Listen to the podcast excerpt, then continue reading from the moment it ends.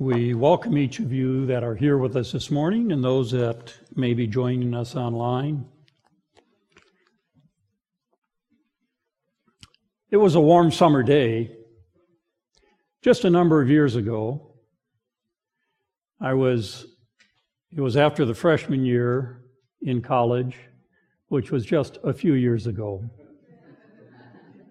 or so it seems. The temperature was about 96 degrees in one of the most delightful places in the nation, Minneapolis, Minnesota, the land of 10,000 lakes. Now, I doubt that many of you have had cause to travel to the far east of California, but if you've had occasion to do that several years ago, you would have found that it was a very pleasant place to live and a very welcoming place at the same time. I had worked in the store for about five years. It was a it was a large store and a small store at the same time, a corner store, just a couple of gondolas, and occasionally the boss would give me the key and say, "Lock up, and uh, we'll see you tomorrow morning." So that evening, he happened to be working. He was moving to the adjacent building next to ours, and he was working next door.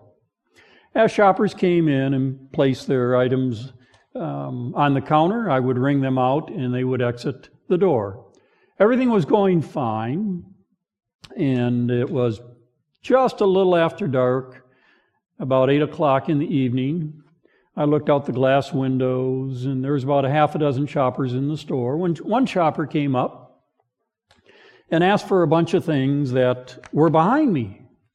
So I dutifully got him his favorite candy bar, turned around, got him uh, some smoking things, turned around and got him something else, turned around a fourth time, and the fourth time I turned around, he pulled out something from underneath his belt, and it was a revolver, and he said, Give me the money. To which I duly finished ringing him up pulled the 20s out, the 10s out, the 5s out, the 1s out, put them in my hand, handed them to him. He took them and he left. The lady standing immediately adjacent to him placed her things on the counter, and just to make sure that nobody did anything foolish, I proceeded to ring them up and I said, That will be $17.23, ma'am. And she gave me a $20 bill. And I said, I'm sorry, I don't have change. We've just been robbed. And she looked at me with a certain surprise in her eyes. How could that be? And I didn't say too much else. Somebody went next door and got the boss, and he came in. The police were called and all kinds of things happened that night. The suspect eventually was erupted, erupted, arrested. he had interrupted us that evening. There are words that we speak during the day, and there are words that stay with us for a long, long time that get our attention. Now, what were the key words that I heard that evening? Give me the money. I had heard on the average, uh, it's been said that women speak 7,000 words a day in five different tones, and men speak 5,000 words in three different tones. So I had heard a lot of words that day, but to this day I can remember those words. It's interesting how sometimes words stay with us, isn't it? Now, by way of comparison and contrast, I remember sitting in Minneapolis and hearing an evangelist. He had traveled all the way from Texas. His name was Richard Barron and Ray Turner. Some of you may recognize the names. Both, um, both have been laid to rest. And as I listened to the words coming from Scripture, my heart was open. And I heard those words of life. And as he explained the scriptures and Christ's death on the cross, my heart was touched. And those words took hold of my life. And the Spirit impressed upon me that I must give my life to the Lord Jesus Christ.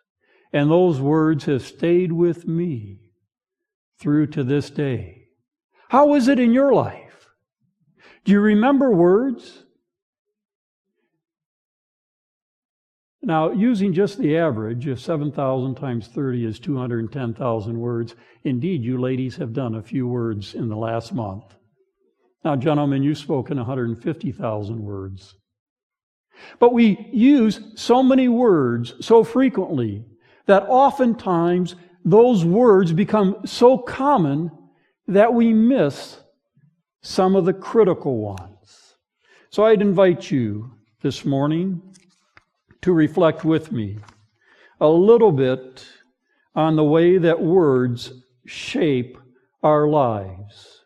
Words shape our ideas and our actions, and words shape our character. Scripture speaks that words determine your destiny. The words we speak is a matter of life and death. We can experience blessings in our lives by the words we speak, but we can also experience destruction in our lives if we speak words that cause destruction. We can control our whole life if we can control one part of ourselves, the scripture says. That small little part that so often gets us in trouble called the tongue. Like a rudder on a, that steers a big ship, our words can determine the direction of our lives. We have to give an account before God in the day of judgment for every, every careless word we speak. Therefore, we must be careful over every word that we speak. We must have a good heart and speak good words out of a heart of overflowing goodness and graciousness to others. So consider with me for just a few moments today a few scriptures that speak about words and an anchor passage found in Acts chapter 5 that you will find interesting, I think, by way of comparison and contrast when we get there, because the first, uh, the two sections in that passage don't seem to at first relate in a very harmonious way. Just a few references, though. Proverbs chapter 18, verse 21, speaking about words that we may use and words that we may hear. The tongue has the power of life and death, and those who love it will eat of its fruit. The tongue has the power over what? What does the scripture say? Life and death. Matthew says, You brood of vipers, how can you who are evil say anything good? For out of the overflow of the heart speaks the mouth. What? How in the world can one writer so succinctly nail it? How is it that inside of us, in all of our humanness and all that flows forth, how can we speak good? The good man brings good things out of the good that's stored up in him. And the evil man brings evil things out of the evil stored up in him. But I tell you that men will have to give account in the day of judgment for every careless word that they've spoken. For by your deeds you will be acquitted, and by your deeds you may be condemned. Proverbs says, You're snared about by the words of your mouth. You are taken back by the words of your mouth. With that, I am really ready to sit down and just be silent, lest I get myself in trouble. I've been known to do that, occasionally in the pulpit and more occasionally at home and outside the pulpit. But it's an interesting thing as easy as it is to go down that slippery slope of not paying, paying attention to how our words affect not only ourselves, but those we're speaking to. Our words have also tremendous power to do good, to build other, others up, to make things right between us and the Lord. James 3 one more passage that speaks of the importance. Not many of you should be should presume to be teachers, my brothers, because you know that we who teach will be judged more strictly. We all stumble in many ways. If if anyone is never at fault in what he says, he's a perfect man, able to keep his whole body in check. When we put bits into the mouths of horses, we make them obey us. We can turn the whole animal. Or take ships, for example, although they are so large and are driven by strong winds, they are steered by a very small rudder, wherever the pilot wants them to go. Likewise, the tongue is a small part of the body, but it makes great boasts. Consider what a great forest is set on fire by only a spark. The tongue is also a fire a world of evil among the parts of the body, it corrupts the whole person, sets the whole course of his life on fire, and is itself set on fire, occasionally by hell. All kinds of animals, birds, reptiles, and creatures of the sea are tamed and have been tamed by man. But no man can tame his tongue. It is restless evil, full of deadly poison. With the tongue we praise the Lord God our Father, and with the tongue we curse men who have been made in God's likeness. Out of the same mouth come praise and cursing. My brothers, this should not be. So the question is, would you agree? The problem is, upon reflection in the quietness of our own lives, we probably have occasion to realize at times we slip into the carelessness in our word selection and how we talk to one another. Maybe you don't, but you know somebody who does. Because it's easier to spot when somebody else is doing it than to catch it ourselves before it's a moment on the lips and forever out of our mouths. Not to be ever taken back, not to be retracted in the harm that sometimes comes forth.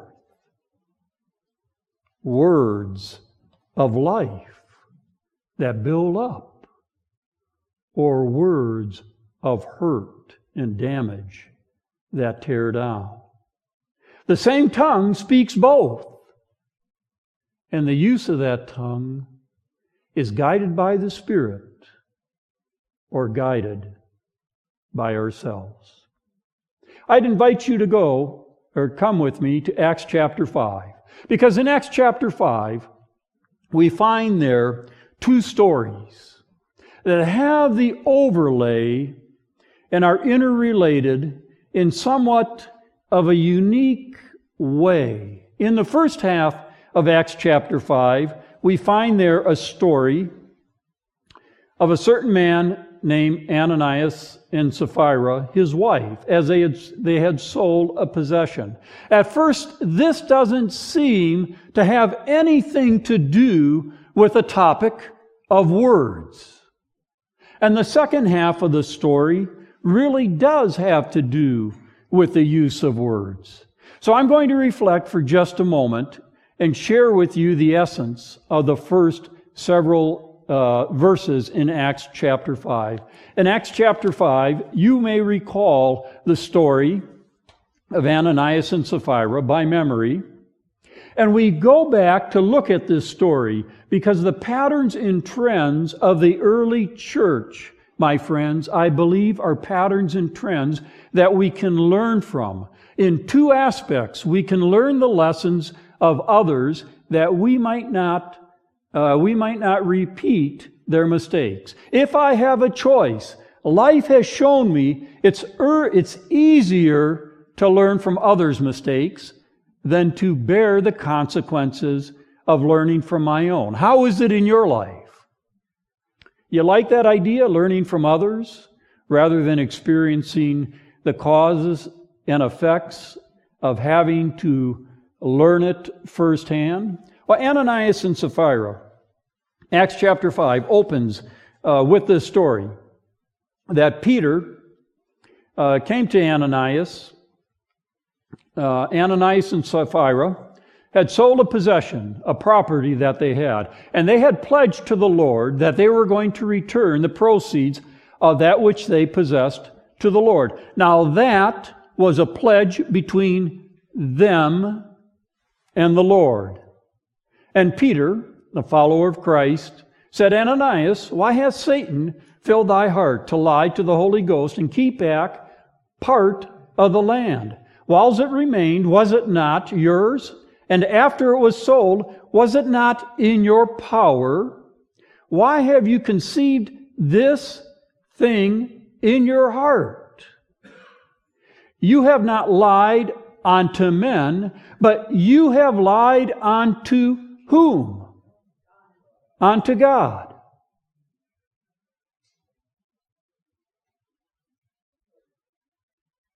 I can understand potentially lying to one another. It's really hard when you start lying to God, isn't it? You see, our words sometimes are spoken to others. And there are words that we speak by thoughts and pledges to God. Words nonetheless. So these are words that emanated from the heart at one time, a pledge to God. And at, for some reason that's unnoted here, those words and that pledge was quickly retracted. There's a word called integrity. It's a small word. Do you like the word? I like it. I like it because I like people who have integrity. I believe God is a person of integrity. There's another word called hypocrisy. Have you ever experienced hypocrisy? Have you ever seen it in another person's life? Have you ever experienced it in the edges of your own life? Wait a minute, I promised to do that quite some time ago and I haven't gotten to it. Unintentional hypocrisy. Hypocrisy, hypocrisy is defined as claiming the virtues of doing something and not doing it. Hmm. It might describe the pathway of most Christians. Wanting to do things, but not quite doing them and carrying out what we tell God we will do. The good news is, the good news is, the words of life are, there's hope for you today if you find yourself in that group because Christ is forgiving. And the words of life today are that He wants each one of us to have a deepening and deeper relationship with Him. Does that make sense? So you know the story very well. Peter says, Ananias, why did you do this? And Ananias, hearing these words, fell down and gave up the ghost. And great fear came on them that heard these things. And the young man rose wound him up and carried him off and buried him.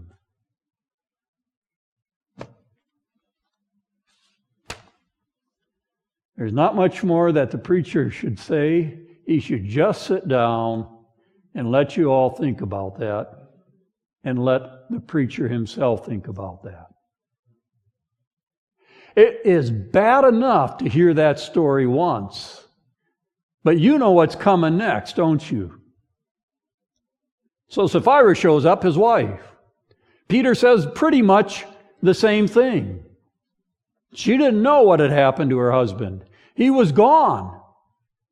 He said, You made a promise to God, you and your husband, to return that possession which you dedicated to Him. And what has happened that you've kept back part of that? Peter said unto her, How is it that you've agreed together to tempt the Spirit of the Lord? Behold, the feet of them which have carried out your husband are at the door, and they shall carry you out. Those are not words that you want to hear from somebody at church. It's not a good day to hear those words. Then she fell down straightway at his feet, yielded up the ghost, and the young men came in and found her dead, carried her forth, buried her husband. And great fear came on all the church upon as many as heard these things. And by the hands of the apostles were many signs and wonders among the people, and they were all in one accord in Solomon's porch. And I scratched my head as I read this for three or four dozen times this week. And I said, Lord, every time I read this, I get more depressed. Where is the hope and what is the message? I don't want to be in this group, Lord. Keep me out of this group. I don't want to go to one church one day, have somebody come up and tell me Guess what? They're going to carry you out. You've got a few more steps left in your path. I don't want to be, to be today, and I don't want to be that way when the Lord comes. I want things to be right in my life with the Lord Jesus Christ today. How about you, friends? I want my steps to follow where He leads. I want my hands to be used by Him. I want my words to be his words. But my tongue is unruly at times.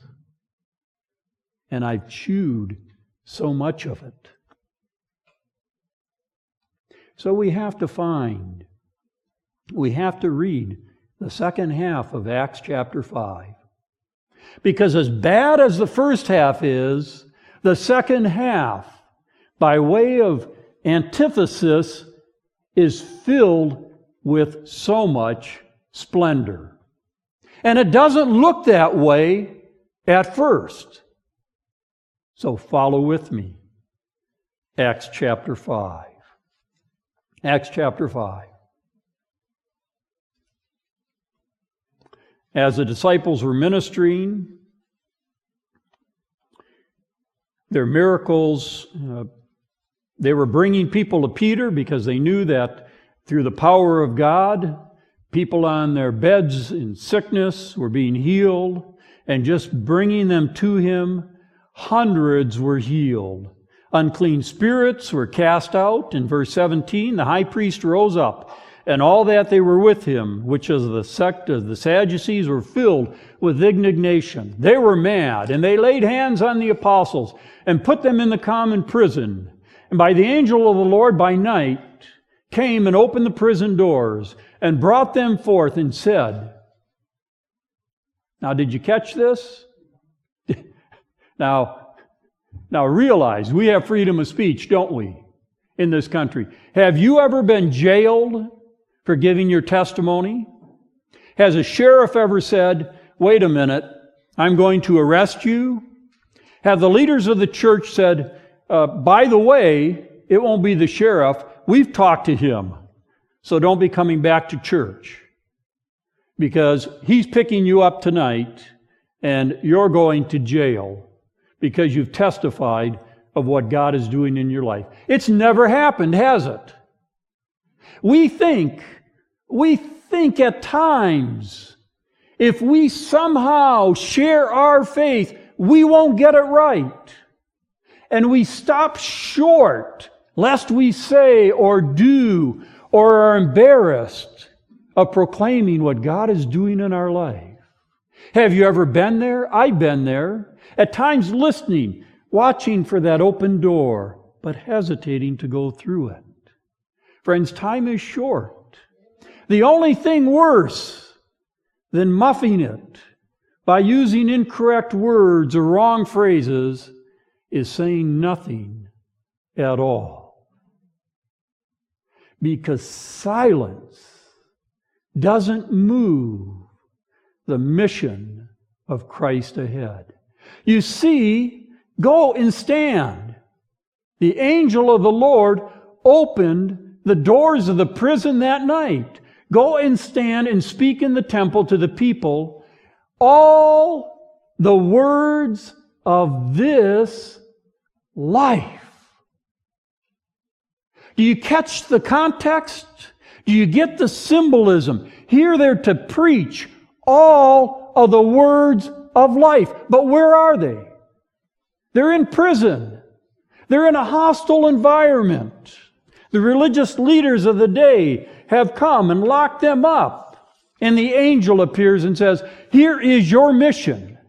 The same ones who crucified Christ have now imprisoned you, regardless of how tough it is. You take and go by the Spirit of God, and you go into the temple and you proclaim the goodness of God. Hallelujah.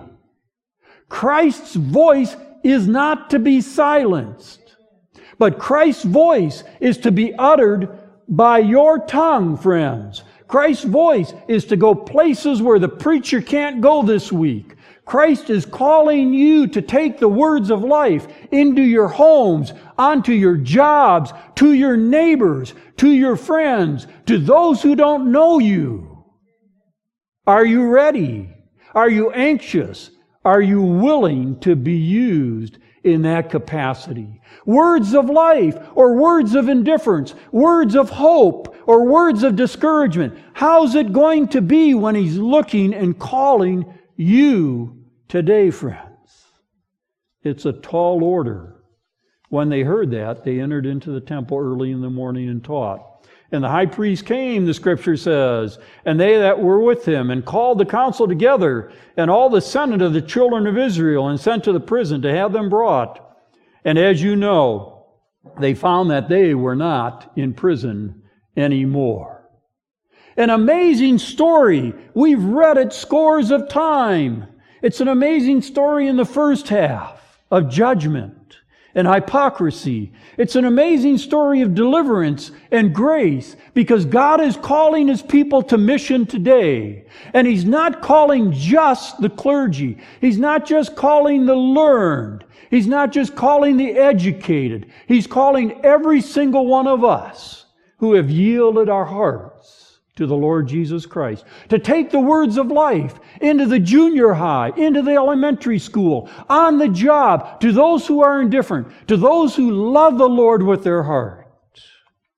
To share with them, to share with them the, ho- the words of hope and life that Jesus has given to us. Verse 28 says, Did we not sta- uh, straightly command you that you should not teach uh, teach in his name. And behold, 28 says, Behold, you have filled all of Jerusalem and intend to bring this man's blood on us. Then Peter said the words that ring down through the ages We ought to obey God rather than man. And the chapter closes. It says, And daily in the temple, in every house, they cease not to teach and preach Jesus Christ. So we've looked at the importance of words. And if there ever was a time that the phrase words are important and words matter, there is ever a time in Earth's history that phrase is a buzz in our culture today. Words do matter. The story of Ananias and Sapphira, words are to be lived out, not just professed. The integrity of our words determine our character, and we're called to carry out the purpose and mission of Christ to bring words of life that are true, timely, tempered, tender, and transformational. I'd like to suggest to you that uh, just a bit of an acronym. If you write 200 words a minute, this will take you about 14 seconds. just building off the letters in Word of Life. Our words must be warm to the listener. They don't start with, You're going to hell if you don't believe this. They start with something like this warm words.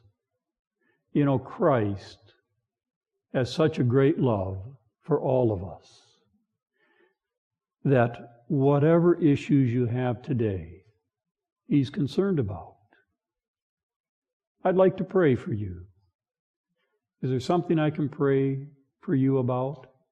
Warming and touching, reaching into another person's life.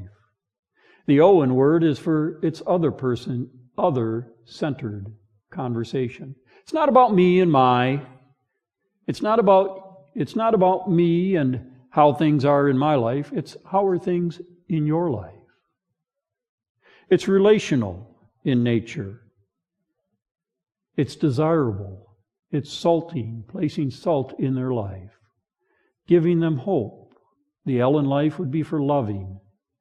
The I is for inviting, the F is for friendly, and the E is for encouraging. We are called not only to enjoy a relationship with Jesus Christ, but if all we do is accept it, and all we do is enjoy it, and all we do is keep it, as good as that may be, we haven't carried out nor are we, nor are we participating in the mission of sharing His words of life to each person that we come in contact with. I believe, friends, words matter. And the words that matter to Him is our sharing His words of life with each person that we come in contact with. May God bless you this week as you go through the days and the hours, that you'll be able to reach in to others' lives, to come alongside them and share the words of hope, forgiveness, and love that Christ has for you, that others may be drawn to Jesus. Let us pray. Father, it is with hearts filled with gratitude that we have spent time with you today. And through the multitude of words,